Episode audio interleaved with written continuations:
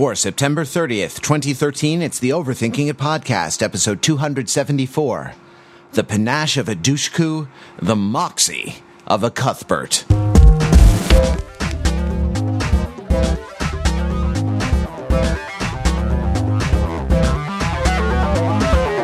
Welcome to the Overthinking It podcast, where we subject the popular culture to a level of scrutiny it probably doesn't deserve. I'm Matthew Wrather. This is the second part of our epic two part fifth anniversary spectacular podcast. Uh, we're going to pick up where we left off with a discussion of the political economy of King Triton's uh, monarchy and uh, talk a little bit now about the rights of crustaceans vis a vis the merfolk. With me is Peter Fenzel. King Triton? Why, he's ruler. Hey, Matt, how's it going? it's going very well. I couldn't send us down that road one more time. Not yeah. not fully. Not without apology. We had a. I really uh, want to know how the how the Merkingdom transitions off the sea, seashell standard, you know, into into the international monetary markets. really. You got to watch Mergeist moving forward. It's got all of the. It tells you the secret behind the cabal that runs Mer currency. um, that was a that was a great episode. Uh, I, it proved to me, guys, that we still have it.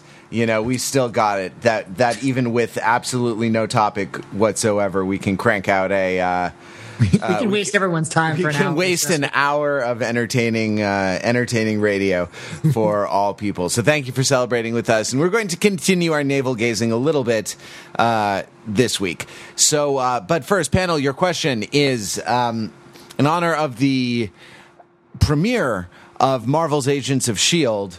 Uh, why, why, don't you pitch us a television show that is uh, uh, agents of blank? Um, who who should have what what organization should have agents, and uh, those agents have a television show. Bonus points if it's an acronym, but it's not a it's not a requirement of the puzzle that it be an acronym. Uh, first in the alphabet, drink because it's not Peter Fenzel, it's Matthew Belinkie. First of all, I just wanted to point out the, the galling and nepotism that only King Triton's daughters can get the plum roles in all the new operas that premiere. that literally there are all these like mer girls who come out for like whatever whatever the voice is underwater. um, and they just they can't they can't get any any breaks because King Triton apparently only has girls. I don't know I don't know how the genetics I don't know how the gametes work in the Mer Kingdom, but there's something there's something going on there. there's a whole bunch of, of beheaded mer queens because King Triton is enraged at their inability to provide a mer son. So that's, that's so I mean, is I mean is who hosts? Is it like Christina Mergulera and Adam Mervine? Uh, and Mer Shakira, who are like the, I think the... it's Sea Flow Green.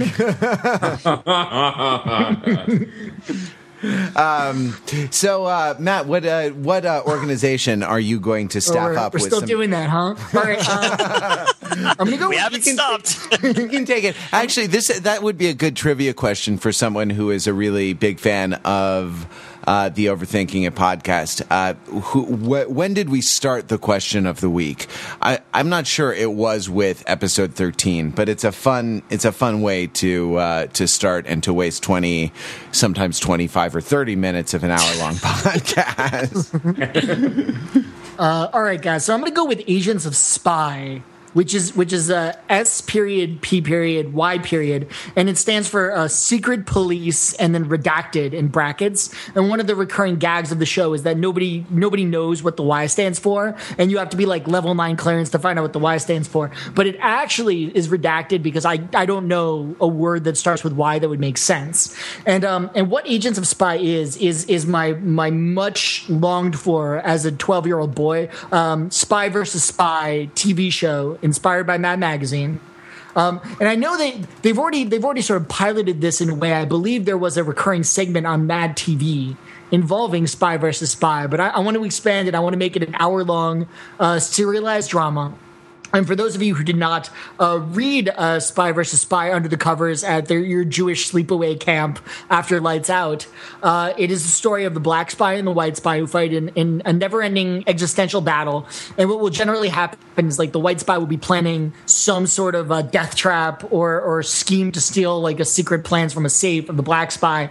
And, um, but black spy was expecting it all along and it turns out to be a, a, a, a double trap. There's a there's a, a, reversal at the end, and one of the spies is brutally killed, but comes back to fight another day. Although the the ones that really pleased me is where there was the the double twist, where it would seem like White Spy would be like trying to get Black Spy, and Black Spy would see it coming and try to deflect it. And it would turn out White Spy knew he was going to deflect it, and White Spy wins after all. And I don't even want to go into what what would doubtlessly happen in like the fifth or sixth season of the TV show, which is the introduction of the Gray Spy, who is the the femme fatale, if you recall, who who uh, that's exists- an actual character in Spy versus Spy. Is the Do you not Spy. remember the Gray Spy? Uh, I, I'm just making sure. Just making This sure. is no, no, this is a real thing. That there's there's a there's a female spy who's a gray spy, and I, the the symbolism of all this. I mean, if you think about Spy versus Spy beginning during like the Cold War, and being this sort of like Doctor Strangelovian, um, you know, metaphor of the absurdity of all this of all this uh, this espionage and this this uh, you know the ridiculous uh, ballet of statecraft going on at the time. I don't know what the gray female spy represents, except for like the the the danger of female sexuality. Um, I, I don't know. You're, you're gonna have to in, in um, if anyone knows off the top of their head, I believe it's like Sergio, whatever, whoever that Mad Magazine impresario is that that actually drew all those for many many decades. Anyway, Agents of Agents of Spy, and every episode is oh it, it alternates between black and white. Uh, that like you know one episode will be about the white spies, the next will be about the black spies. So it's kind of Uh, the wire. It's the kind of the wire of rival spy agencies. Yeah, I mean, I was going to say it's the Team Fortress Two of rival spy agencies, but but Wire works too. You should really watch that show, Matt. I've heard it's worthwhile. You should play Team Fortress 2, Matt. Both of those are likely to happen. Ready to team! Wait, that is the voice of Peter Fenzel. Ah, Wrather, you are, you are loose cannon, but you're a darn good cop. Uh, I'm sorry. I'll keep, I'll keep quoting Team Fortress all day. um,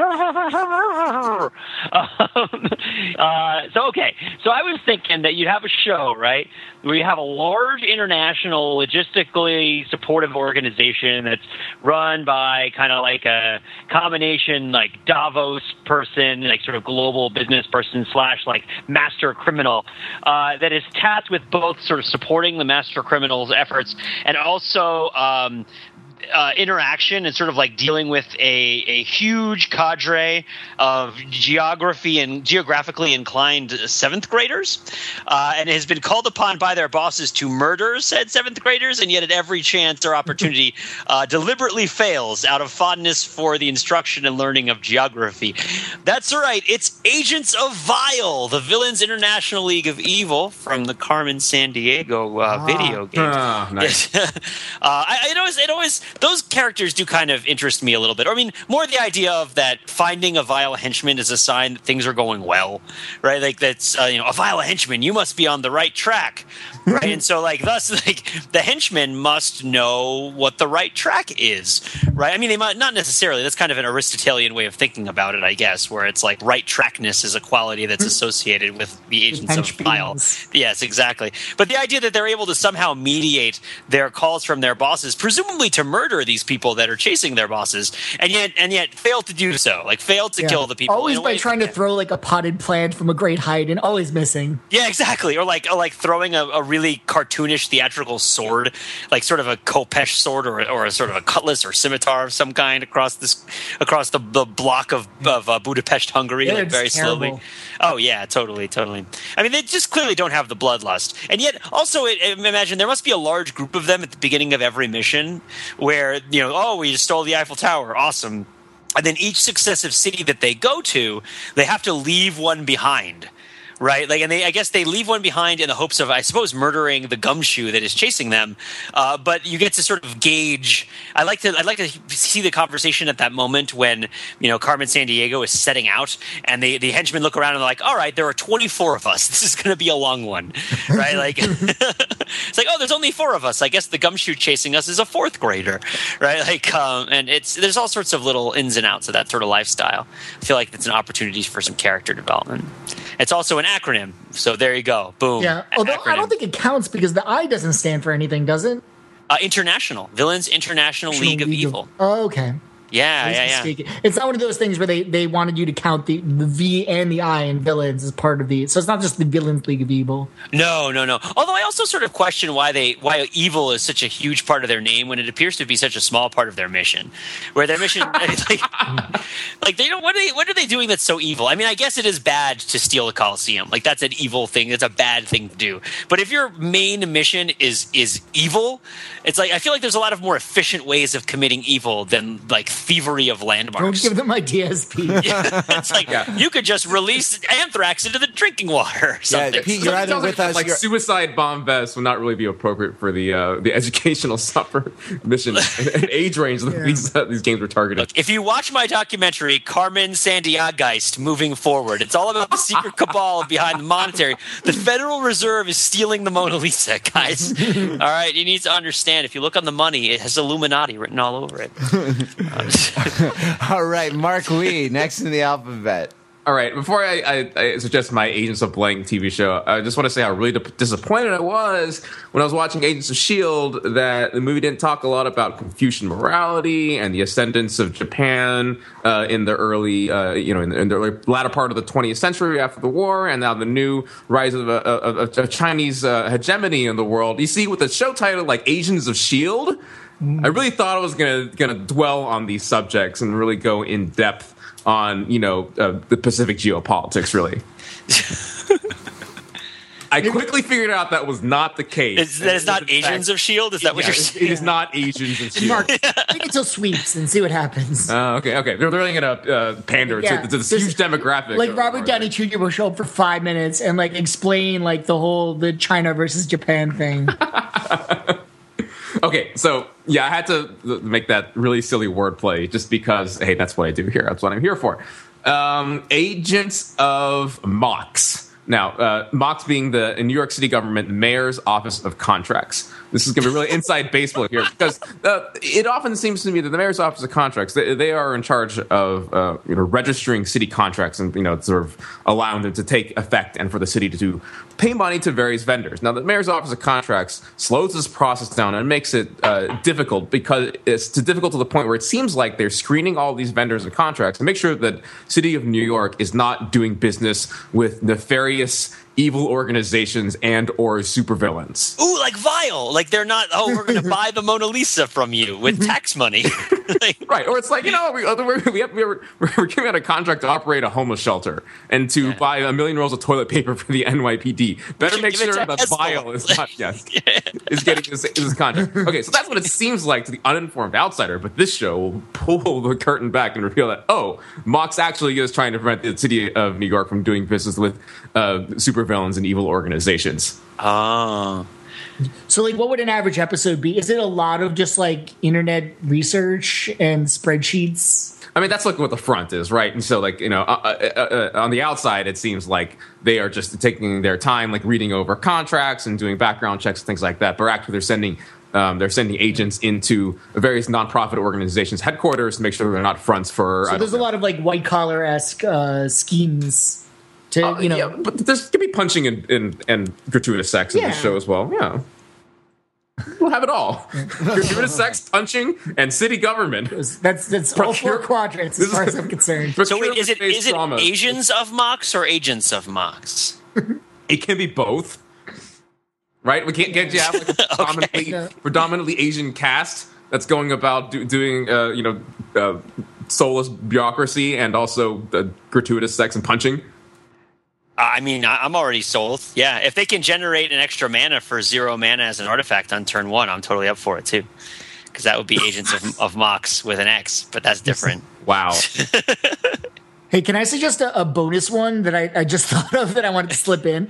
Um, I love J.K. Simmons, who is a, the, yes. the, the only actor both to play Spider Man's boss and a, a neo Nazi skinhead on the HBO show Oz uh, is terrifying in both roles in different. Other than that mom from Malcolm in the Middle, didn't she do both of those things? yes, no, yes, she, she is. All right, so he's one of only two actors.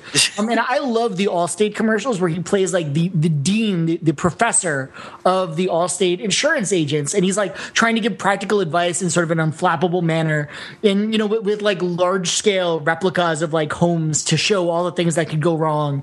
Um, and so I would like I'd like to see an Agents of Allstate actually, as long as it's sort of J.K. Simmons either fighting evil or being like a neo Nazi. Would it have like all of the other insurance commercial characters? Because there's so many of them now. There's the Mayhem, right, which is also a guy from Oz. Wait a minute, how many guys from Oz are in insurance commercials right now? Progressive Flo, which she was also in Oz. That was coming next time. The Aflac duck? I don't even want to know. The Aflac duck threw a jar of AIDS blood in somebody's face. Aflac, Aflac. Good thing they had health insurance. Uh, all What's right. that thing that happens to you when you're sick, you can't work, and you're thrown naked and screaming into the hole? Aflac, Aflac. uh, I, I, mine I, I, was a lot more pedestrian when I picked mine. Mine is is very simple. It's uh, Agents of DMV, and it's about people tracking down, uh, uh, you know, misdemeanors, people who haven't um, renewed their car registration or like you know paid the the fines that they uh, that they owe for you know I don't know driving without a license or something something like that. And it's just uh, I mean most of the show is people looking at each other with a bitter expression. We would all watch that. That's quite entertaining. You have no choice but to watch it every every you know thirty six months. You have to go stand for three hours and watch episodes of it.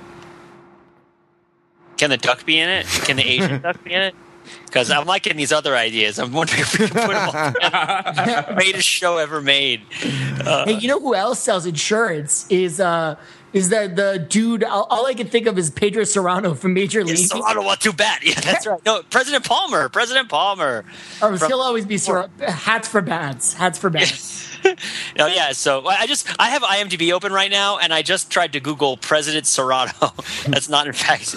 It's uh, President uh, Palmer is that no, they actually only have real presidents that you can Google on IMDb directly, or that you can search. It has to be an actual president playing themselves in a movie or something. I see. But yeah, no. De- Dennis you know, Dennis Haysbert is the actor's there name, right? Yes, yes.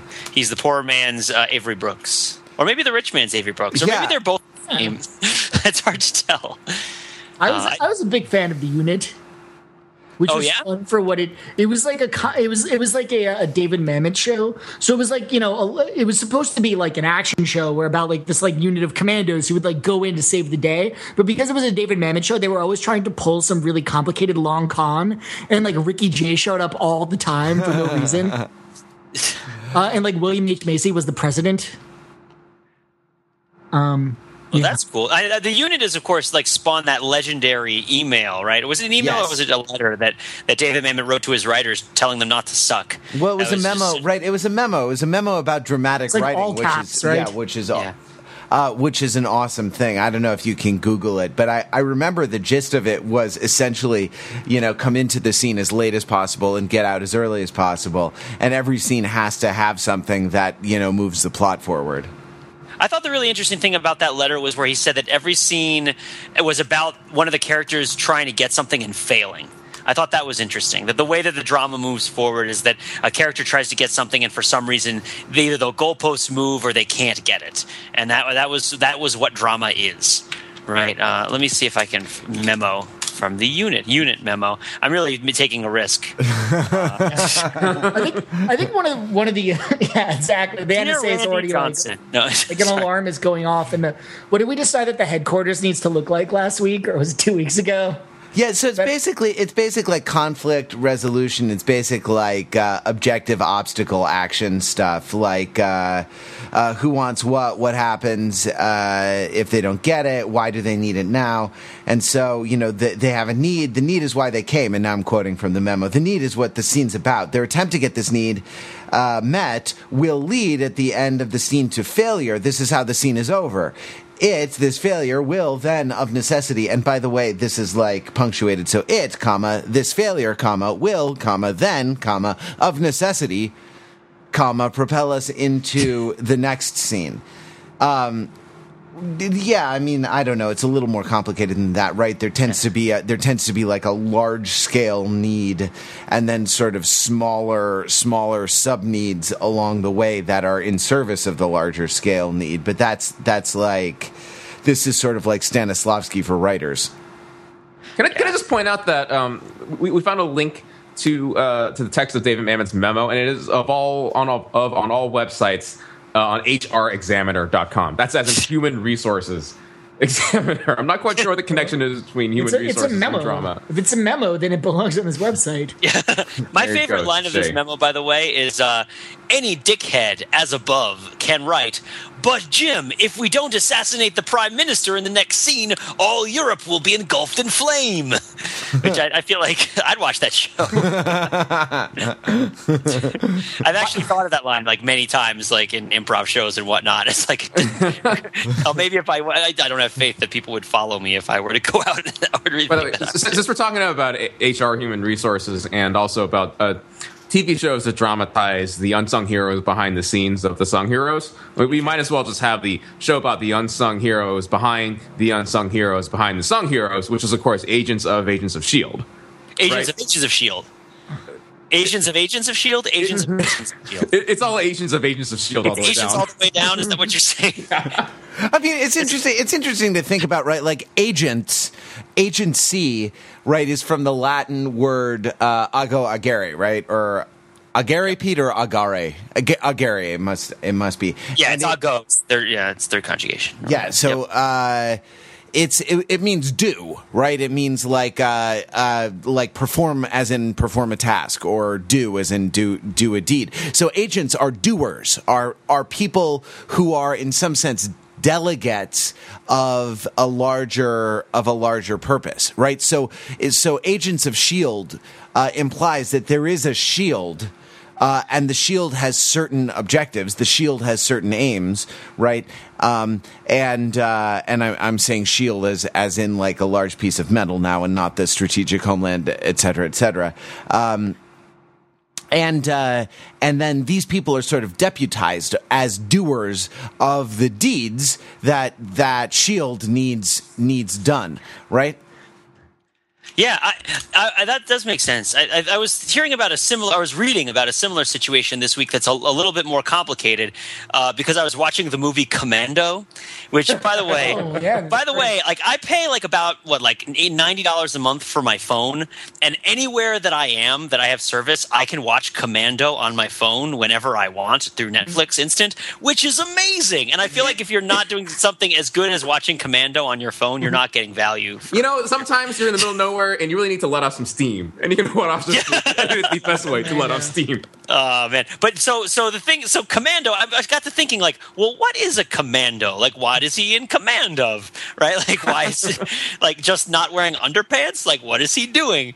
Uh, and I looked up the history of it on, of course, like Wikipedia, and it turns out I think it goes, goes back to uh, to the Afrikaner, right? Um, which is where the commando used to be the unit, right? So like Agents of Shield. Right, where there's a difference between the shield and the agency of the shield, which is like a separate entity. With a commando, the commando is both the unit and the member of the unit. And the reason it is as such is uh, because the command is entrusted to sort of a militia on a like a militia basis. It's not strictly reporting into the military hierarchy. So there could be a local infantry battalion or regiment that's you know part of like an Afrikaner, you know, kind of uh, asymmetrical regiment of some sort, in like a relatively less, uh, you know, colonialist, like relatively more kind of locally based, cell based kind of uh, military. But yeah, and then so like so the command the commando has a has a commandant, right? So the commandant is the head of the commando. Uh, but now we have Commando, which is somebody who can stand in- next to a pool with a machine gun and kill 30 people trying to shoot him at the same time without flinching. But uh, I don't know. I just thought it was interesting because there's not a separation with Commando between the leader of the unit and the unit itself, which I think the movie does communicate effectively. Uh, although I doubt that it's what it's trying to do. Um, It's a great yeah, one of the one of the great functions of, of American film is to cut out bureaucracy. yeah, so you're going to cut all the red tape by going to a Hollywood studio. That's really the way that it works. You want to eliminate the middleman, right? Yeah, yeah, yeah. It did make me think a little bit about like what is the what's the moral of the story of the movie Commando, right? Where it's just like steal Arnold Schwarzenegger's daughter. If you I mean, like, is it is it that specific of a warning? Because that's a very specific the, warning. the guy, the bad guy, True Li- Lies, should have watched that movie to prepare before he stole Eliza Dushku. Yeah, there's a lot. There's a lot of people who could have learned if it's like, is it really that getting your daughter stolen gives you superpowers? Because that's kind of twisted. Is Well, it like even before his daughter was stolen, we saw him pick up like a giant. Tr- that, that movie has the greatest beginning credits of all, where it's like it's like alternating shots of him lifting improbably heavy things, with shots of him like frolicking with his teenage daughter, and like they like splash each other with water. It's it's really is it just me or is it weird? No? It's it's good. It's funny. They, at one point, they feed a deer. Like they have Yeah, like this- actually- shows up. It's it's almost like they got a bunch of like Saturday Night Live writers to sit around in a room and like like uh like come up with the most comically sort of bucolic shots that they could possibly come up with to make it clear that like everybody is so so happy. Yeah, and like the cold open of it, which comes right before this sort of. I, I described it as a Poconos commercial while I was watching it, where it's like, oh, you can dance along the rocks, and you can fish, and you can feed a deer, and do all these things at beautiful Mount Airy Lodge. All you have to bring is your love of everything. Uh, anybody? A beautiful Mount Airy Lodge. Somebody, I watched Prices Right as a child. I don't know if you in the New York area, New Jersey area. I don't know if you guys did. It was just Bob's Discount Furniture where I am. Oh, that's a shame. Because like I learned all about this like weird place where like middle-aged single people, which apparently existed, though I never met them in my life as a child. Well, you will, Pete. Don't they, would, they would go to like drink wine together and wear sweaters around their necks. Um, but yeah, but it's the cold open is like a, a garbage truck. It's like a shot of a garbage truck, and it's like wow, this is this is uh, this is elite stuff. And then like it's like a guy gets out of bed with his like all made up '80s permed out wife and goes out and is like, uh, it's like oh you missed me. Garbage guys just have Uzis and just murder him. it's like, no, they didn't miss him. They hit him. And then it's like, and Arnold Schwarzenegger's carrying a tree. Anyway, enough about recounting the events and images of Commando. I feel like we're losing, losing, we're losing the laser focused topic of this podcast. Back to uh, back to Agents of Shield, I suppose. Yeah, which is back to like the names of people who serve in military or institutional service groups and their relative level of independence and ability to affect change within those groups, such as, but not limited to, the New York City government and the Marvel were universe. So, Agents of Shield. So, who saw it? Who'd watch the Agents of Shield? You know, there's a there's a great moment in Antony and Cleopatra, Shakespeare's uh, great late tragedy, where um, and it bears a, it bears on this discussion, which is why I bring it up. Where Antony, who is presented, Terrible. That's a terrible reason to bring it up. uh, uh, in which Antony, who is presented in that. Um, uh, in that play as kind of a bungler, but a man's man. You know, there's there's all this stuff in Antony and Cleopatra about like, man, weren't times good when we were when the like the Roman legion was on the march and we were drinking urine because we you know were crossing it's, it's a the bruise Alps before and we- hose play, right? well, yeah, totally. Um, for Antony, anyway. But he complains about Caesar, who is not a man's man. Um, like him, and he's talking. He's talking about uh, uh, Augustus. He's talking about uh, uh, Augustus Caesar, Octavian in uh, Julius Caesar in the play Julius Caesar. I mean, um, and he says, uh, Caesar, um, you know, we were out there, you know, uh, bros before hoes, you know, doing great deeds of of strength, um, and and Caesar dealt in lieutenantry. And uh, I had a, uh, a college professor once asked a whole class if we knew what the word lieutenant meant in French. Um, and it's it, no one knew at the time, and it's a placeholder, right? Uh, lieu, as in in lieu of, in place of. So lieu means place, and uh, tenant, as in the tenant in an apartment. A lieutenant is a placeholder, right? Is is an agent? Is someone who you know who is not who is not the guy. I mean, I think I don't know. In in Agents of Shield, I think it's kind of important that like none of these people is the guy, um, because it's a Joss Whedon show. There's a great deal of like paranoia and ulteriority uh, at play at all times. Um, whether it's a kind of supernatural ulteriority, as in Buffy, or whether it's a technological and kind of capitalist ulteriority, as in Dollhouse. Here, it's a it's a sort of governmental ulteriority. It's a sort of NSA like, I think, uh, ulteriority, um, because the you know the world is stranger than people are really ready for, and so sort of like children, secrets have to be kept from uh, kept from the citizenry, kept from the the populace, and and so there is this sort of there is this intention, and uh, and then there are agents who are who are doers, who are lieutenants, placeholders, who carry out this intention, and it's you know it's sort of interesting. It's it's kind of Thomas Pynchonian, right? Like or Yeah. Pynchonesque, I guess, in a sense, because what is this? What is this agency, right? That that the agents are agents of. So I mostly agree with you on that, Matt. Uh, so I saw the, the the pilot episode as well. Um, in that, like, there's no guy there in the sense that the guy in the case of Shield was by and large Samuel Jackson, Nick Fury, right? Who was the leader of the organization and seems to, uh, you know, set the agenda for it. And, and we've talked before, you know, in the context of the Avengers about how it's very unclear. So, you know, where Shield is getting its orders from and who they're accountable to and all this sort of stuff. I think we did. oh, We can come back to that later. But my point right here now is that um, yeah, so Samuel L. Jackson, Nick Fury isn't around, but uh, Clark Gregg, um, Coulson is right, and in some ways, like you know, they are the uh, they are responding. People are taking orders from Coulson. Coulson uh, in, is often seen as having an agenda, which he doesn't fully reveal to the rest of his subordinates. Right, it's particularly revealed in the scene where he uh, sticks his own agent with the truth serum. Right, um, so uh, basically, what, what I'm saying here is that you, you know that sort of uh, big guy out there is is sort of present in Coulson.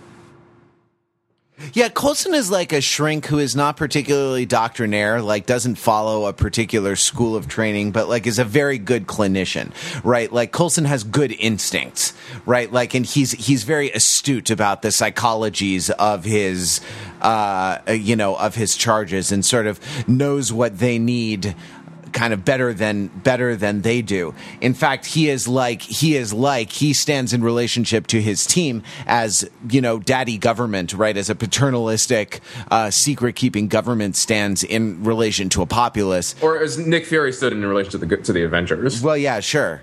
I So mean, it's like and- a father knows best situation. well, a little bit like uh, you know, I don't know, father. Uh, father government knows best. I'm just saying, show me the birth certificate, Pete. But the the thing about um, Shield guys moving forward. Learn about the cabal that's running the government. Never mind. Go ahead. So right. Anyway, so this television, which is like protocol of the elders of Marvel, is oh no, too soon. Um. Uh, this right this television show it's, it's funny because there are like it's clear that there are le- and it being it being a bureaucracy right there there are like levels you know you attain um as in Dungeons and Dragons, right? Like, or any role playing game worth its salt, you like get experience points and then sort of level up. And uh, so the idea is like, well, the Avengers don't know about the Agents of S.H.I.E.L.D., and it's like, well, they're not level seven. And there's also a point, spoilers, by the way. I mean, I don't know, minor spoilers for Agents of S.H.I.E.L.D. Uh, For like the first episode of Agents of Shield. Yeah, where it's like- like- oh darn it! yeah, and by the way, uh, spoilers for the spoilers. The show is, as everyone has said, very procedural. So it's not like it. It seems like that the there's going to be a big kind of like mission of the week dynamic to the show, and then a larger mythology that sort of X Files like um, gets gets unraveled. Or say Dollhouse like. right? I guess so. Sorry. I don't know. Too Yeah. soon. I I actually never saw that show, like many people, which was why it's not on television anymore. But uh, is it? I, I, I never mind. I'll, I'll, I'll back off because I didn't watch it, so I'll let the people who actually saw it talk about it. I don't know. We should. I mean, I guess this could be this could become the Joss Whedon podcast, right? But that would that would deliver hate mail. Email Pete if you don't like what I say about um, about Joss Whedon, please.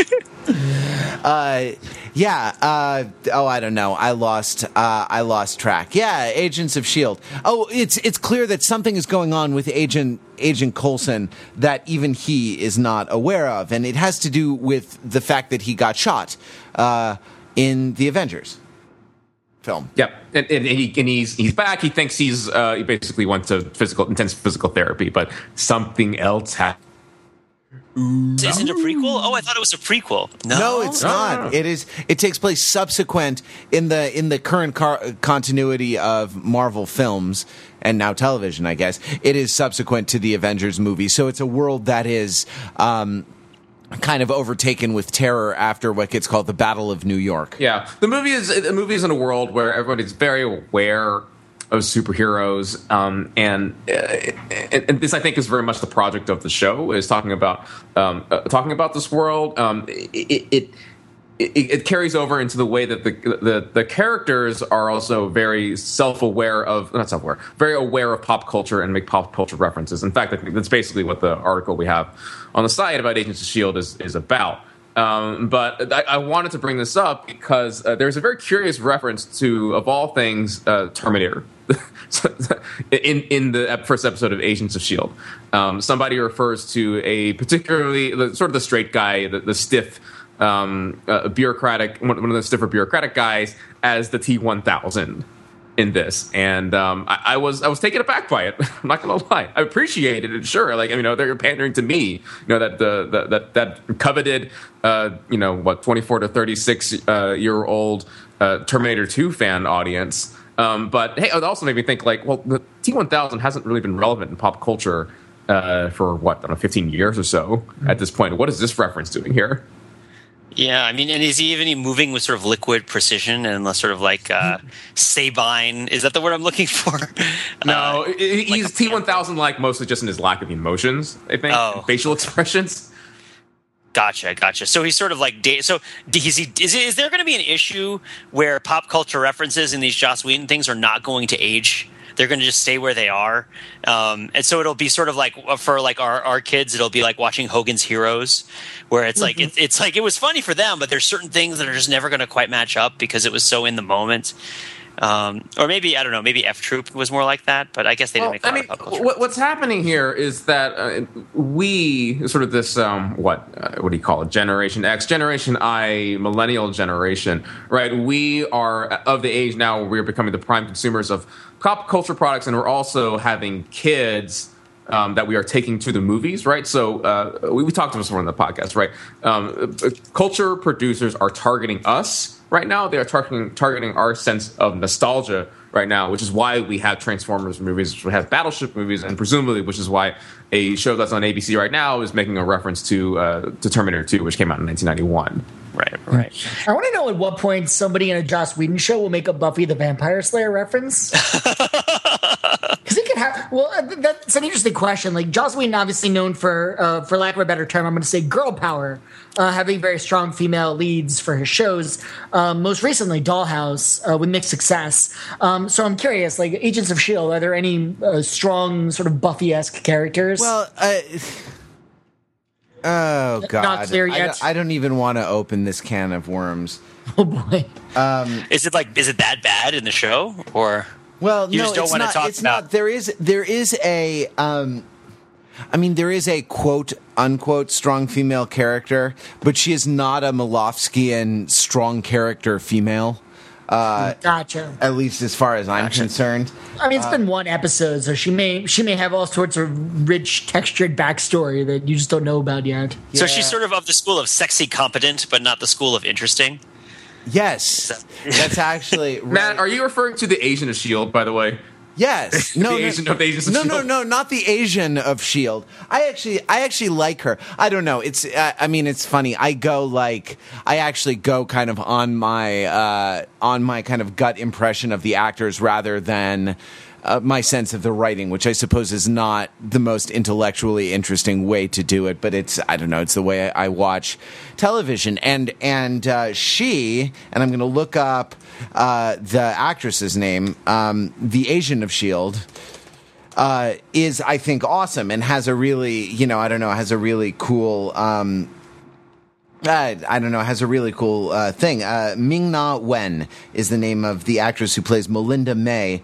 Uh, who who I think is cool, but Chloe Bennet, whose character's name is Skye, um, and whose uh, uh, previous television credits include, I guess, seven episodes on Nashville, and Nashville and Shield um, are her whole uh, uh, television uh, commercials, though apparently she's represented by CAA, which makes me feel really great about my master's degree in acting.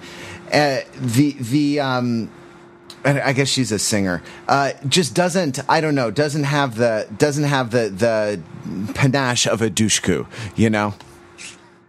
That's a high order of panache. Although I often, I also, I often uh, confuse it with the moxie of a Cuthbert. Uh, I don't know. I'm sorry, a, a Cuthbert and a Dushku are not even in the same league as. Uh, It's like a Lewis Carroll poem all of a sudden. yeah, exactly. Like the Cuthbert and the Dushku went to sea in a beautiful bright green boat. I would actually watch that show. Oh man. So wait, so it just seems to me like it seems to me from hearing you guys that Agents of Shield has failed to capture your imagination in a compelling way. Because because normally when I see it, watch a show, even when it's bad, if I'm excited about it, if it's captured my attention, I can talk about it as long as I need to. Maybe that's just because I'm you know a busybody who likes to listen to the sound of my own voice. But uh, but is it? It seems like we're having difficulty even drawing conversation out of this show. Is it just not that textured or interesting? Yeah, it didn't. I don't know. Uh, yes, it is not that textured or or interesting. Though the score by Emmy award winning composer Bear McCreary is uh, is excellent. Textured and interesting. Friend, friend of the podcast, he's been on this podcast. Where we're talking about his score to Terminator: Terror Chrono Chronicles. Look at me, let's throwing all these Terminator references to this show. Ah, this is Uh, fantastic. the score of Commando, by the way, by James Horner. Uh, and it, and it, it boasts a large amount of ominous, evil steel drum work, where it's like, oh, we've yes, got- the steel yeah. drums. It's like evil steel Oh, so drums. exotic. The head. I, Yeah. I can't even. you can't even talk That's about yeah. that. Yeah, I mean, is there even really another kind of steel drum than Evo? It's Yes. festive margarita drinking steel drum. We're like, hey, everybody, we're having a break from work and we're going to go outside and have a sandwich, and it's going to be Cuban, sort of, and there's going to be steel drum You'll be falling in love to the rhythm of a steel drum band way down, way down in Kokomo. oh, indeed, indeed. Uh, it's- I, I'd lo- I would love to keep talking about steel drums, but just very quickly back to um, back to Agents of Shield. My major impression of the show is that it was trying way too hard. It was cramming way too much stuff into it, and by stuff I mean callbacks to the larger Marvel universe, um, cool things for each character to do without like explaining why they're doing them.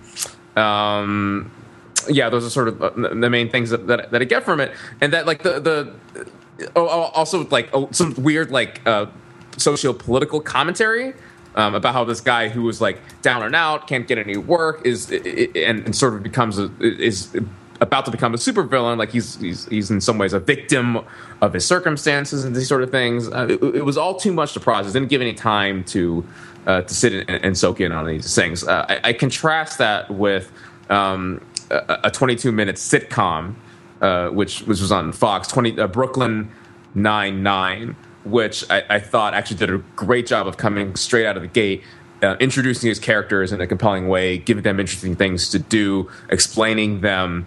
Uh, and, and and setting them off into a direction which which would be compelling uh, without being a complete sort of jammed in mess, which I felt like Agents of Shield was. And we're talking more about Brooklyn Nine Nine. I feel like in the future, um, Jordan Stokes is a post coming up coming up on the site about it this week, and uh, I'm certainly planning on watching it every week. So stay tuned for more on Brooklyn Nine Nine. But I don't think anybody else on this podcast has seen that. So um, we should go back to start talking about steel drums. I just thought it was part of the intensely self regarding New York echo chamber that you all live in, you New Yorkers. I Oh, can't, yes. I can't hear you. It's echoing too loudly. So, what's it like living in New York? I mean, I left New York at this point seven or eight years ago. Well, how's it changed, guys? What's it like? you guys are there together, right? You're in person with each other. Like, you Yeah, can, God, how is it? What What is it like not to be able to smoke in bars? I, I can't Pretty do nice. yeah, it's actually great. I highly recommend it to the rest of the country. can you smoke in bars in Los Angeles, man? No, absolutely not. We did that Oh. first because we are, of course, the bleeding edge. We're taking credit for it though. Yeah, no, I know. That's how New York works. Like, oh, Guys. get in there, California. You don't mind if we take it. Guys, I think it's time. what time it is? What time is it, Pete? Time for the topic of the podcast, which is horse ebooks. We're going to talk about horse ebooks. Right. So for the fifth anniversary, we wanted to reveal that this podcast is actually an elaborate performance art piece by computers. Thank you. I would like to thank my thesis advisor. One one zero zero zero zero one one zero zero one and all zero zero. down at the Cup and Chip who help me with my robot coffee every morning. I hope to get a job with them after I finish my master's degree. Oh, that's dark. rude. That's dark and rude, and also not fair. That's can I just can I can I vent for a little bit about just a tiny second about this whole like English majors can't get jobs thing? Pete, can I total- can I can I stop you? Yeah, sure. Ahead. No, I Oh, mean, no, could I could I stop you? I couldn't stop you if I tried. Is my point. I just, I'm just, I don't know. I mean, I've seen lists that say that English majors get have about the medium chance of getting jobs and, and money after college as everybody else. And this idea that if you have an arts degree, you can't get a job is nonsense. Like that, I mean, it's hard to get a job for everybody. It's not like, I mean, yes, if you're a chemical engineer, then it's going to be a little bit easier. But the idea that everyone who goes to college could be a chemical engineer is patently absurd. And the, and yes, if you get a degree in the liberal arts, you may not necessarily get the job that you want, but it's very possible to get a job or jobs. You know, like I, I don't know. It's just I hate. I think I feel like the demonization of the study of the humanities by this sort of like labor out reallocation movement is is is cruel and unnecessary and and and mean. Like I'm personally offended by it a little bit as Well, somebody. I mean, as part of this whole, I, I don't want to say demonization, but this idea that like not everybody should go to college, and that maybe too many people are, and there needs to be sort of this anti-college backlash. That it's like a waste of time and money, and, and people would be better off like learning to fix air conditioners, which is always a useful skill, you know, come July. yeah, yeah, yeah. But the thing is, like, then you got to make sure that the unions are still there when the people get out, and who gets a union card, and all that other stuff. I mean, yeah, it's remunerative work, but only because it's organized. Only because there's not a vast surplus of air conditioning repair people. if everybody went to air conditioning repair school, then people may repair air conditioners wouldn't make any money. Uh, they make less money than people with college degrees. But I mean, I don't know, zeitgeist. So, so Pete, your defense of the liberal arts, uh, you know, against some against the you know the, the more scientific fields is is actually perfectly in line with what we're talking about with horse ebooks, right? and that like every, all this whole time we thought that uh, this technical algorithm was spitting out these Zen koans and beautiful Bon Mots uh, into our Twitter feeds, when in reality it was uh, a man of the letters, a man of the arts, uh, Yes. an employee of BuzzFeed who was writing these things himself the whole time. Exactly. It's like people are like, what can you do with the study of postmodernism and literary theory? And the answer is rule the world. That's what you can do. If you know what you can control it for people and you can rule the world. That's what the movie Zeitgeist okay. Word is all about. Okay, Yeah, uh, hold on, hold on. a second, okay, hold on. you go Let, let, let's, let's stop. a second. Hold the horses. Oh, We're talking about something that a huge revelation in the Twitter sphere, which, it, honest to God, it had me floored when when, when it came out. Like I I, I, I couldn't function properly You for were- a solid hour or so. You Right. were heaved onto the turf from your saddle. but, but what we're talking about here, um, I don't know, Pete. Do you want to set the stage for this? Like, give all the proper context for this, or, or, or should I? Should I? Uh, so? sure. In a world where Twitter is mostly not real people, one account. Okay, the, no, the real context, the first piece of context I'm going to set up. we're talking about this Twitter phenomenon, and I think, um, according to the last Pew Research poll, like one out of 10 Americans is active on Twitter, maybe, right? If that many. Okay. So, and in this elite cadre of Americans who are like, are active on Twitter, there's a smaller elite cadre of Americans who uh, follow these crazy inside jokes on Twitter, one of which was horse ebooks. I mean, you want to talk about the New York echo chamber and like this, the revelation about horsey books is is really like it's only a revelation if you if you know what the hell we're talking about. So okay, I'll tell you want me to explain what it is? Yeah, yeah, yeah. Take it away, Pete. So there was a Twitter account called Horse Ebooks that would post, and this was actually what it did for a while. It would post random snippets from books, just like randomly generated text, and a machine actually did it. Not, I think Right. it's, it's crucial to say, not about horses. Not about horses, no. And it was connect. I mean, and it was trying to actually get you to click on links and sell. Uh, that was selling books. Is that what the spam bot? Yeah, it was was actually trying to um, direct people back to like the Twitter account itself, where in the bio or in the bio website thing, it directed to a website which is actually selling horse ebooks. Right. And so these snippets were sort of dada and kind of interesting in a weird kind of deconstructionist kind of way. Um, and then at a certain point, how what about a four, four years ago at this point, three years ago at this point, uh, some dudes bought this Twitter account and and converted it from a spam bot into something that they themselves would program manually, like that they would tweet from manually, and would change it into sort of like vague aphorisms and like uh, you know artistic statements meant to imitate randomly and procedurally generated text right? Like, and that, and they made this as an art experiment, and it went on for years, right? And people kept thinking it was the machine that was generating these things at random, and people were buying T-shirts, and people were joking about it, when it was really this like guy from BuzzFeed and this other dude from this other place. Uh, I forget what it's called, but I have all I have like six links from it open. There's something really galling about the fact that BuzzFeed is even tangentially related to this. It's like it would be just one thing if it's like some random guy bought it and he's been maintaining it as a labor of love. And even though this is just to be clear, it's not like an official BuzzFeed project. They're not doing this on the clock as far as we know. But just the fact that there is somebody from BuzzFeed who's behind this really sully makes me feel dirty. Yeah. Now, why do you think that is? I mean, because uh, BuzzFeed represents everything that's. I don't want to say everything that's bad about the internet because there's really bad stuff about the internet. like really much worse than anything. Like you know, like the ten. I'm trying to go up with like your your your average clickbait. Like I can't stop watching this weird video of a horse. No, no, no, no, no. no. It's got to have a number in it, right? So Yeah. 37 reasons why So I I- can't I stop can't watching stop this watching weird video this about weird- the horse. yeah. In the 90s. Yeah, in the '90s, right? I thought you were going to talk about like aspects of 4chanic discourse that are, you know, I don't know, really awful. No, Yeah, I mean like- that's. I guess oh, maybe maybe if it was like a 4chan prank, that would make me feel worse.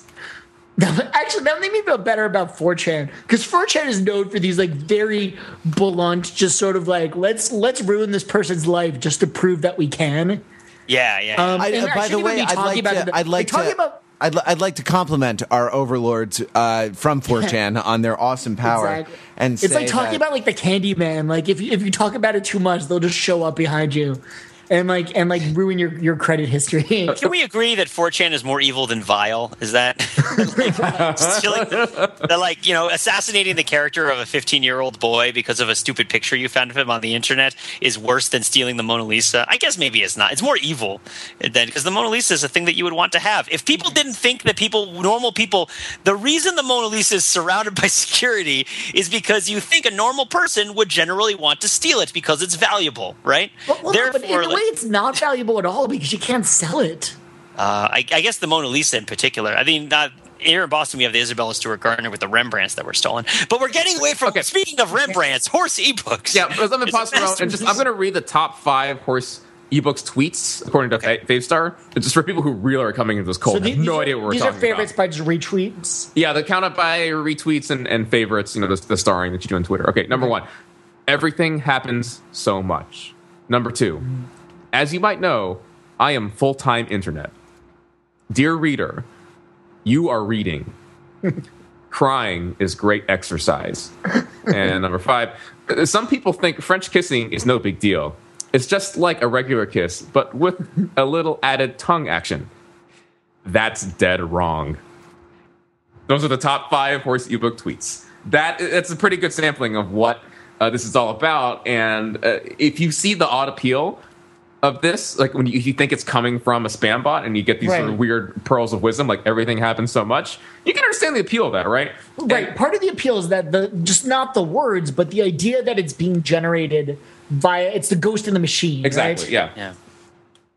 Uh, Right, right, right. And then if it's just a person like writing these Dada sayings, it's not. I mean, they, they might still be funny in a certain mindset, but it's definitely some of the specialness is leached out of it. I mean, if you want a person writing Dada's things, you just follow Kanye West on Twitter, right? I mean, like true. that is special in its own way, but not in like I don't know. Is there a ghost in the machine of Kanye West too? Is it, it, it, it's it's po- at this point I'm willing to believe anything now that that Horsey Kanye Books is West revealed is, to be. is a machine. yes, And look, can we also say how like the way in which this is buzz fed does get in the way of it being Dada, right? Like and like because uh, as you're reading those tweets, I'm just thinking about how they don't in the context that we're understanding them now as being posted by a creative director who specializes in getting people to click on garbage Right. right like those and those don't really feel like the sort of disjointed taken out of context procedurally generated kinds of strips of text that you would expect a machine to generate they feel uh, that they've been syntactically constructed right? And they feel like they've been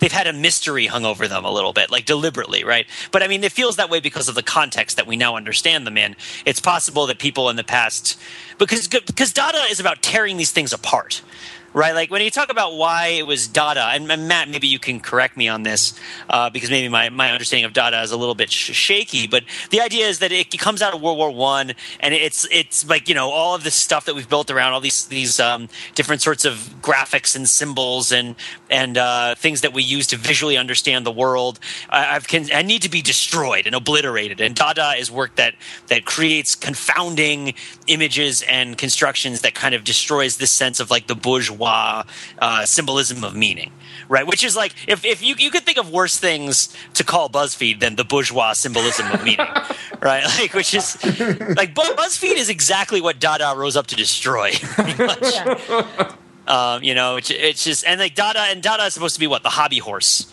right? I have the I have like the Wikipedia open now, and I'm like scrolling through it to make sure I corroborate what I remember of it. But yeah, but it's um they put a knife into into the dictionary, and it landed on hobby horse. You know, and that was how they came up with the word Dada, right? So the word Dada came about in very much the same way that horse ebooks is supposedly came out, and is about a horse. So it all comes together.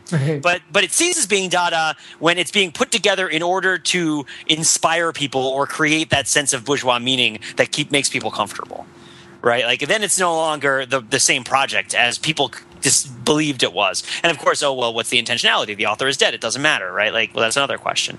Um, I mean, there's a lot of stuff here about like what is it was it was it still doing what it was does does it retroactively do we retroactively realize that horse ebooks was not doing the thing that it said that it was doing because of the new context that we understand it in does that sort of instantly revise because so much of it was context dependent so much of understanding what horse ebooks was doing was dependent upon the context of understanding it as procedurally generated Yeah, and no, if I you think go back it's absolutely true. I mean, Yeah. it's it's the stupid, uh, it's the mechanical Turk, right? Yeah, you know, yeah, it's yeah. the infamous sort of chess playing robot that, in fact, was like a guy hidden inside the chessboard playing the chess, and it becomes instantly banal when you find that out. It's the remarkable thing is that like an artificial intelligence or or a series of sort of like cold mechanical processes could produce something beautiful and meaningful, uh, either like a beautifully played game of chess or, uh, as you might know, I am a full time internet. Um, and that like if it just turns out to be like a guy who's like a full time sort of copywriter, just like throwing throwing spitballs at the wall and seeing what sticks, um, just so that like he could he could sort of parlay that that fifteen minutes of fame into whatever Bear Stearns Bravo turns out to be. It just it, it's another it's another just internet uh, flash in the pan gimmick. Yeah, I mean, I think that this this raises a, a further question. That's you know, I think that addresses issues terminatory, right? Since Mark loves the Terminator stuff so much, where it's like there there's this idea that the technology around us and this sort of systematic institutional ways that we interact with people through technology. There's there's this idea that like most of it is automated, whereas like a great deal of what we do, even when it's partially automated, is still really reliant on a vast array of very of very cheap labor right? Or of like people just like hammering away at various sorts of inputs. Like for instance, Right, the like- Amazon version of Mechanical Turk. Yeah, yeah, exactly. Oh, yeah, exactly. That's perfect. Where we think of Amazon as this sort of like machine in a box that spits you out a uh, spits you out a copy of, of a Naruto video game or whatever, but in fact is like a whole bunch of people. Right, like of real people that you know you might have gone to see at a store, but now you you know now they interact with you from underneath this table. I guess is if they're if we're holding the mechanical Turk thing, they're inside of a box with a weird orientalized head on top. That's that's what they're doing. If they're like the mechanical Turk, uh, maybe that takes the metaphor a little bit too far, but um, but yeah, I mean, I guess it's like uh, you know who are who are the smur the doozers, right? Who are behind this giant Fraggle Rock that we all live in? uh, is, is, is kind of the question for one of the questions for me. I mean, I see this all the time because you know I work for a large financial institution which has a lot of functions that people assume are automated, but are, are carried out by a lot of people. You know, like, uh, and there are a lot of you know people checking to make sure that your credit card isn't being defrauded like all the time, and you're never aware of it, like stuff like that. Um, which you know, and then you become aware of the if you do become aware of the huge scope of the people working on it, it sort of changes the context of understanding everything that happens. It is interesting. There are a lot of processes in our daily lives where you used to have to interact with people. Something as simple as like ordering a takeout meal. They used to have to call somebody and have a conversation with them about what food you wanted them to make for you. And now you go on a website and you like fill out a series of drop down menus, and the food shows up. And it's it's it's you could easily imagine some sort of a, a Pee Wee Herman esque breakfast machine that just Yeah. assembles the food based on the, your your Scantron bubble sheet that you filled out on the web, and and you feel like somebody's working very hard to eliminate the delivery boy who has to bring it to you and just literally have it come through a pneumatic tube in your apartment. Oh, drones! Like you know, drones that will deliver tacos. Like that's my that's my dream of the future. Taco drone. Taco drones. Yeah. Taco Drone, agents of Taco Drone. Like you sort of wonder. It's like I don't know what the horse ebook people. I know there was a press conference that I did not pay attention to, um, but like what they had to say about the whole. Like, why did they do it? Did they just do it as like a just to see if they could, or do were they trying to say something about how things that we assume that are automated um, are in fact like they're they're you know the serf labor going on behind the scenes that you know makes the internet run little hamsters on little wheels somewhere. Well, the when they announced it, they were announcing it in uh, in conjunction with this whole. I don't even want to name its name because I feel like it doesn't deserve to be promoted by us. But this like this video thing that they're doing, which is supposed to be the next big thing, which I have no reason to believe is the next big thing, right? Like you know what I'm talking about? say it's the next big thing, then you're probably wrong. Yeah, exactly. Like the, so, they're, they're- it's called Bear Stearns Bravo, and I never want to repeat that name because they don't deserve it to be promoted because they're jerks. I'm sorry. I do I do know Gabby Dunn personally, and she was one of the the bloggers who was kind of messed with by them Oh, really? when she she figured out who they were through 4chan and uh, and contacted them like months ago. But then they they sort of read her a sob story about why she couldn't reveal them and promised her like special uh, access when they were ready to do the big reveal, and then screwed her at the end of it. And she wrote a whole I'm bunch of stuff about it. We don't need to go into it, but I'm just curious, like, what could they possibly say to guilt somebody into not revealing that horse ebooks is? It's it's not like it was it would ruin them. Yeah. well, they said it would ruin them. They said they were in debt like forty five thousand dollars, and then And, and they're only. this- I'm just trying to think of like like a plot for like a hilarious sort of like uh, like Seth Rogen comedy where your only way to get out of debt to the mafia is to pretend to be a spam bot, and like if that's revealed, then you'll be killed by like you know whoever whoever. Now that James Gandolfini is gone, whoever is your go to sort of like you know mafia typecasting guy. oh, Chaz Palminteri is that? No, I don't know. Is he still around? Is Chaz, did Chaz Palminteri die? Please let's not let this be the time where we find that out. Hold on.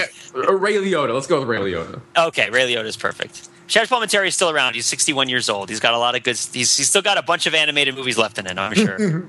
so in thinking about this, like, it- it sounds like we're all in, in various degrees betrayed by this reveal, right? But a part of me is kind of glad that uh, for uh, for a while we were able to believe. that, we, that we still retain that sense of wonder, and we're completely, uh, you know, cynicized by the internet to think that horse ebooks. Uh, for a while, that we thought that horse ebooks was actually the ghost in the machine. Wow, cyni- cyni- cynicized is is one of the more interesting uh, new words that I've heard recently.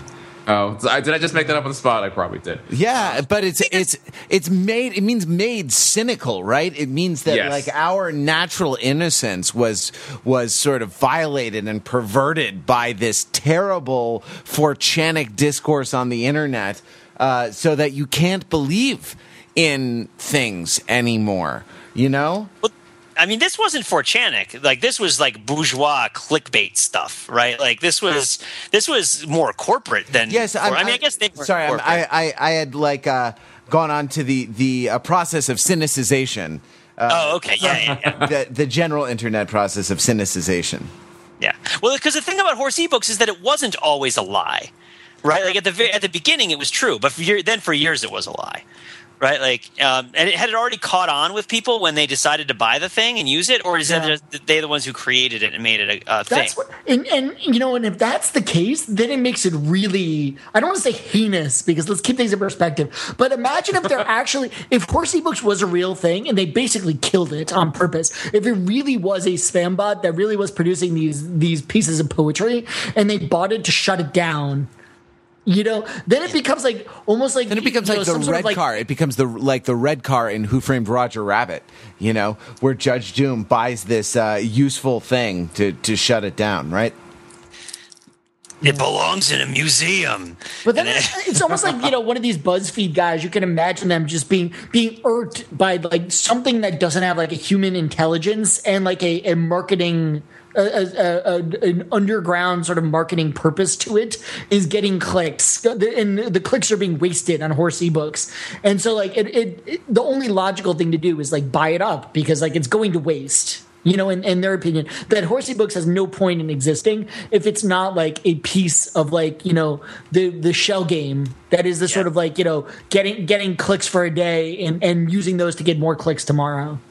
And you know, there's something more cynical. Like so, this this talking reminds me. It reminds me of the work of J.R. Uh, J.R. Rotem, the Beluga Heights producer, the hip hop producer, who did like "What You Say" and a bunch of other like contemporary hip hop hits, uh, and like Rihanna songs, Lil Kim songs, and whatnot. He's a Juilliard trained violinist.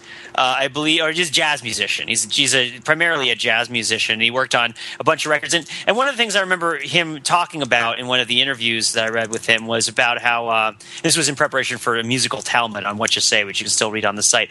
Was that you know he would he would pick sam he he would pick these samples that he felt had already connected with people that people already liked, and it was it would be so much harder as a musician to try to come up with something that really connected with people and that people liked, and so you just are using the knowledge of it having worked as a basis for choosing it right? And this is like a sort of the the elemental the the sort of the act of collage that drives buzzfeed. But i feel like buzzfeed takes it to an extreme where it's like you know this guy he sees the thing he knows that it's popular. He doesn't quite understand how to recapture the lightning in a bottle that made it popular but instead he's like okay well i'll just make art off this. I'll like build on this. I'll evolve this to the next level right? Is like and I'll, I'll take this Imogen Heap song where you know most other Imogen Heap songs don't really resonate with people but this one was on the oc and everyone loves it and i'll turn it into a dance hit. Uh, and, and and that'll be that'll be a way of capturing the clicks right? Uh, but with BuzzFeed, it's also like there's an act of I've kind of resented because there isn't necessarily a creative act of reinventing and building on the thing other than putting it in the BuzzFeed post, which the first couple times you see it is a thing. Like it is a creative way of enhancing a bunch of pictures of the Rugrats, right? Like I mean, it's not you know um, earth shattering but it's something newish and it's kind of exciting the first couple times you see it but then you realize it's all that they're doing. And, and it's just funneling the fire hose towards the clickability. There's like a lot of wasted opportunity for collage and augmentation right? And like and for and for reinvention. There's a lot of like it, when something has social energy like that's an energy that can be diverted or harnessed that can be used to create something new and by just bilking it for for your own personal profit, literally in ad revenue for advertising, like freaking, you know, oh no, you get a mortgage refinance with a dancing bird or whatever, you know, like. You shouldn't get your mortgage finance with Dancing Bird, by the way. It's not. I shouldn't be giving you advice on how to get your mortgage refinanced, but Dancing Bird is not the way to go. Um, but anyway, you guys, you guys know what I mean. Like, so I mean, we, I think like this connects with the first half of our fifth year anniversary special, where we talked a lot about the way that social media tools shape the way that we describe our lives. And here it is like everyone is chasing the clickability. And I mean, we in overthinking it are really bad at this because we kind of we resent it, we, Yeah, we we're reject it. bad at it. We're, we're proudly bad at it. We know that we could we could make a lot more money if we were aggregators rather than generators.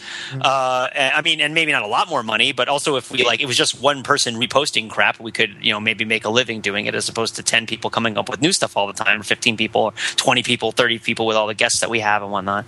So like we don't really participate in this all that much, although we do Google image search like everybody else, so we are part of it. But uh, but like this whole thing of like things are popular and there is a draw towards the popular thing is one of the great drivers of creative energy of our day.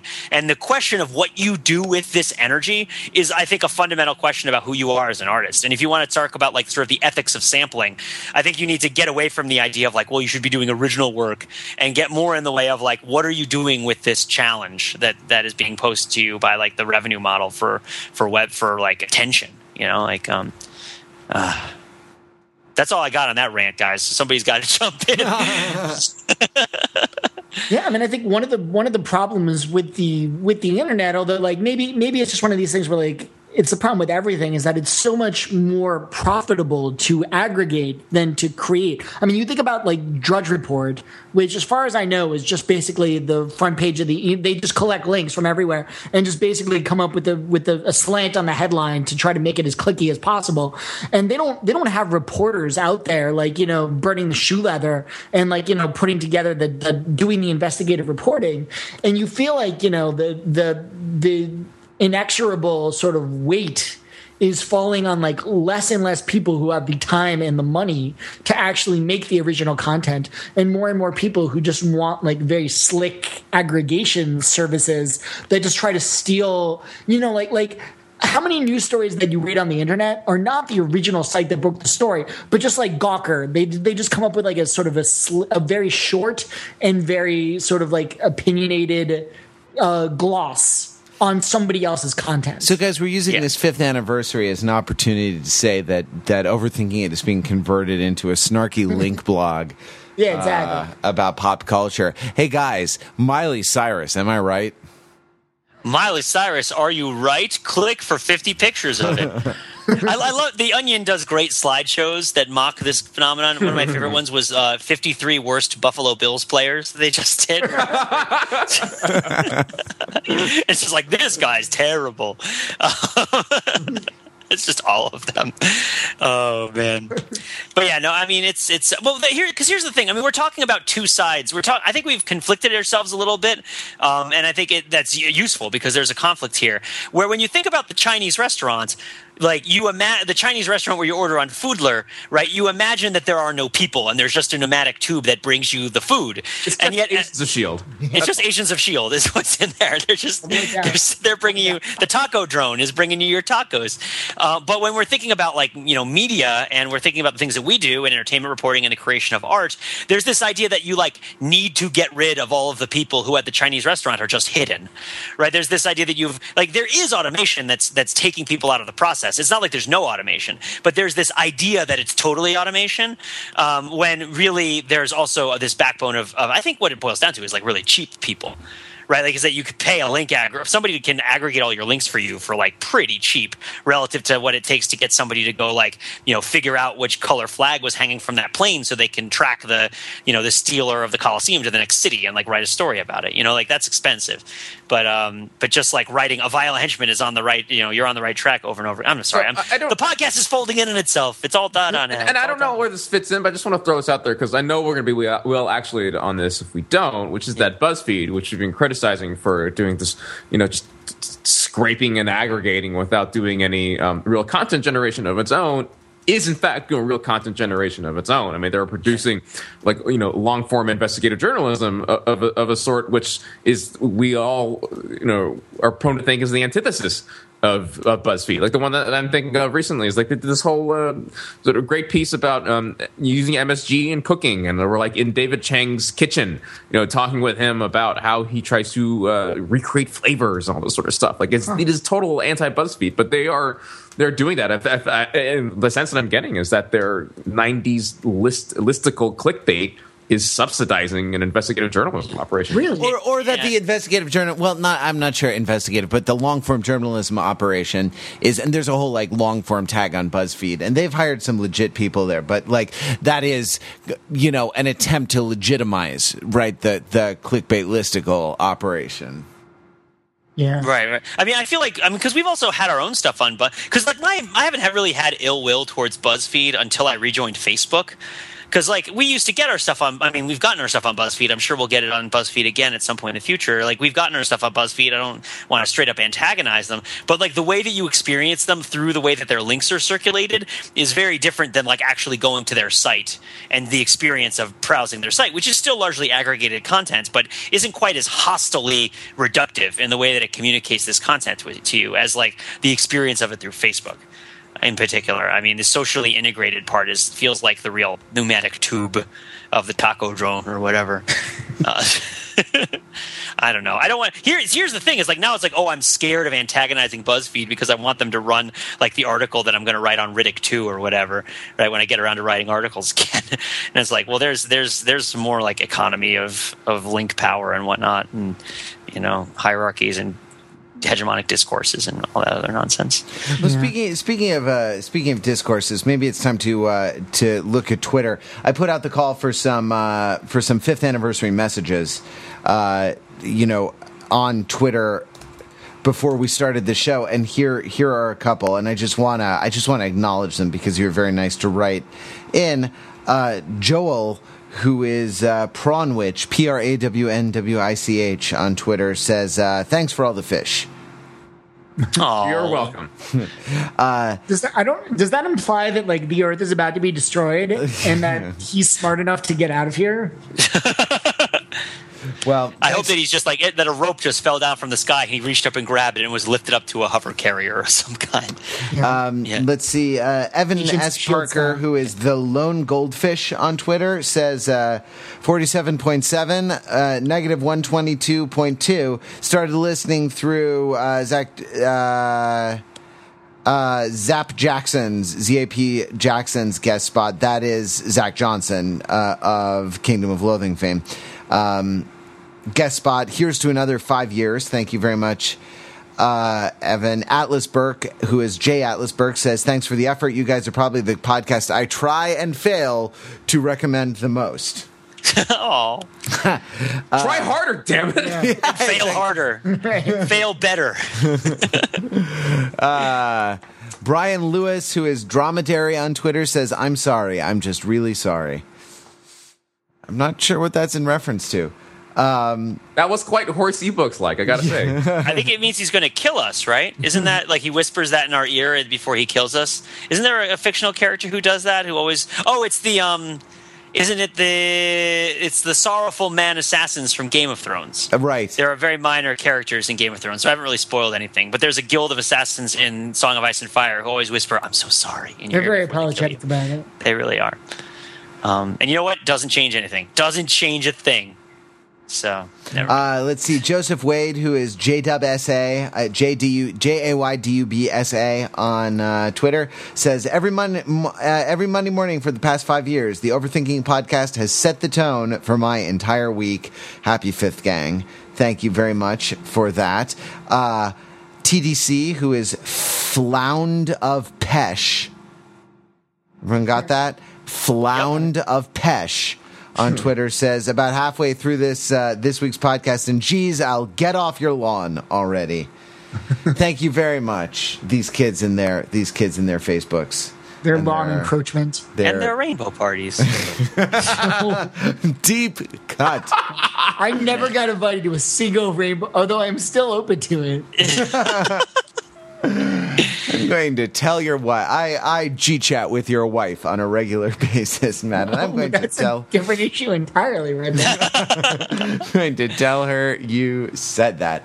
So, uh, if you would like to uh, send some more messages, fifth anniversary messages, you can, or uh, anything about Agents of S.H.I.E.L.D. or about Horse ebooks, you can email podcastoverthinkingit.com. You can call or text 203 285 6401. Uh, We are on Twitter at It and uh, you can leave a comment on the show notes for this episode. This week on Overthinking It, there's um, it's amazing. We actually have a lot of the week programmed already. This is uh, perhaps the first time in history uh, that that's happened. Um, there's some good articles coming. Uh, we also have, I, I mean, I don't mean to qualify that as though like, you know, as opposed to the normal bad articles we run. No, we have some, we have some typically good uh, articles coming. One like, uh, uh, Mark said on uh, this show, this new show with Andre Braugher and, and Andy Samberg, and uh, and then another one on uh, moments of Top Gun culture. So uh, visit Overthinking It on Monday if you want to know what that means. Um, we also have the uh, we're uh, doing week two of the Ender's Game podcast. So the forums are open in the Overthinking It forums uh, about uh, for uh, week two, which is chapter seven and eight of Ender's Game. It's very easy to catch up. I ran Ender's Game in one marathon sitting, intending only to read the first six chapters for our first week. I, I couldn't help myself. So uh, if you would like to catch up and do the Ender's Game book club in advance of the release of the Ender Ender's Game movie, uh, week two is coming out this week, and we also have the final Breaking Bad recap uh, that Pete will be hosting on Monday. Pete, any predictions for uh, what the finale of Breaking Bad holds with respect to Walt, Jesse, and the other characters? Take it off the Predictions. headphones. Taking them off. Pain. Yeah, it's uh, e- each of the last like three or four episodes has been a gut punch, and uh, uh, right, like um, some of them very hard gut punches, and some of them like very like deep, dark, and despairing gut punches. So. Uh, yeah, so we're uh, we'll be looking forward to that. We're going to stream that live on Google Hangouts, and it'll be available as a YouTube video and as a podcast uh, afterwards. My goodness, that is a lot of activity. That with the text articles on the mm. site. So thank you for joining us for this. Yeah, we're agents of OTI this week. That's right. and Mark is an Asian of OTI. Oh, thanks, Pete. Of course. You know I love you. There's a man who creep- lives a life of. Uh, so uh, wow, that yeah, bu- busy week, but we'll see you on the web at overthinkingit.com, where we subject the popular culture to a level of scrutiny. It, It- It probably doesn't. Deserve You are all agents of Harvey.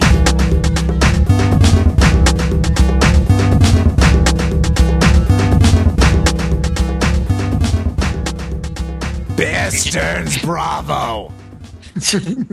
No, don't say it, Harvey. Don't give them any more any more promotion for their stupid thing about Bear Stearns, which I'm sure is all about the monetary. He's gonna write a musical about it. You just know he is.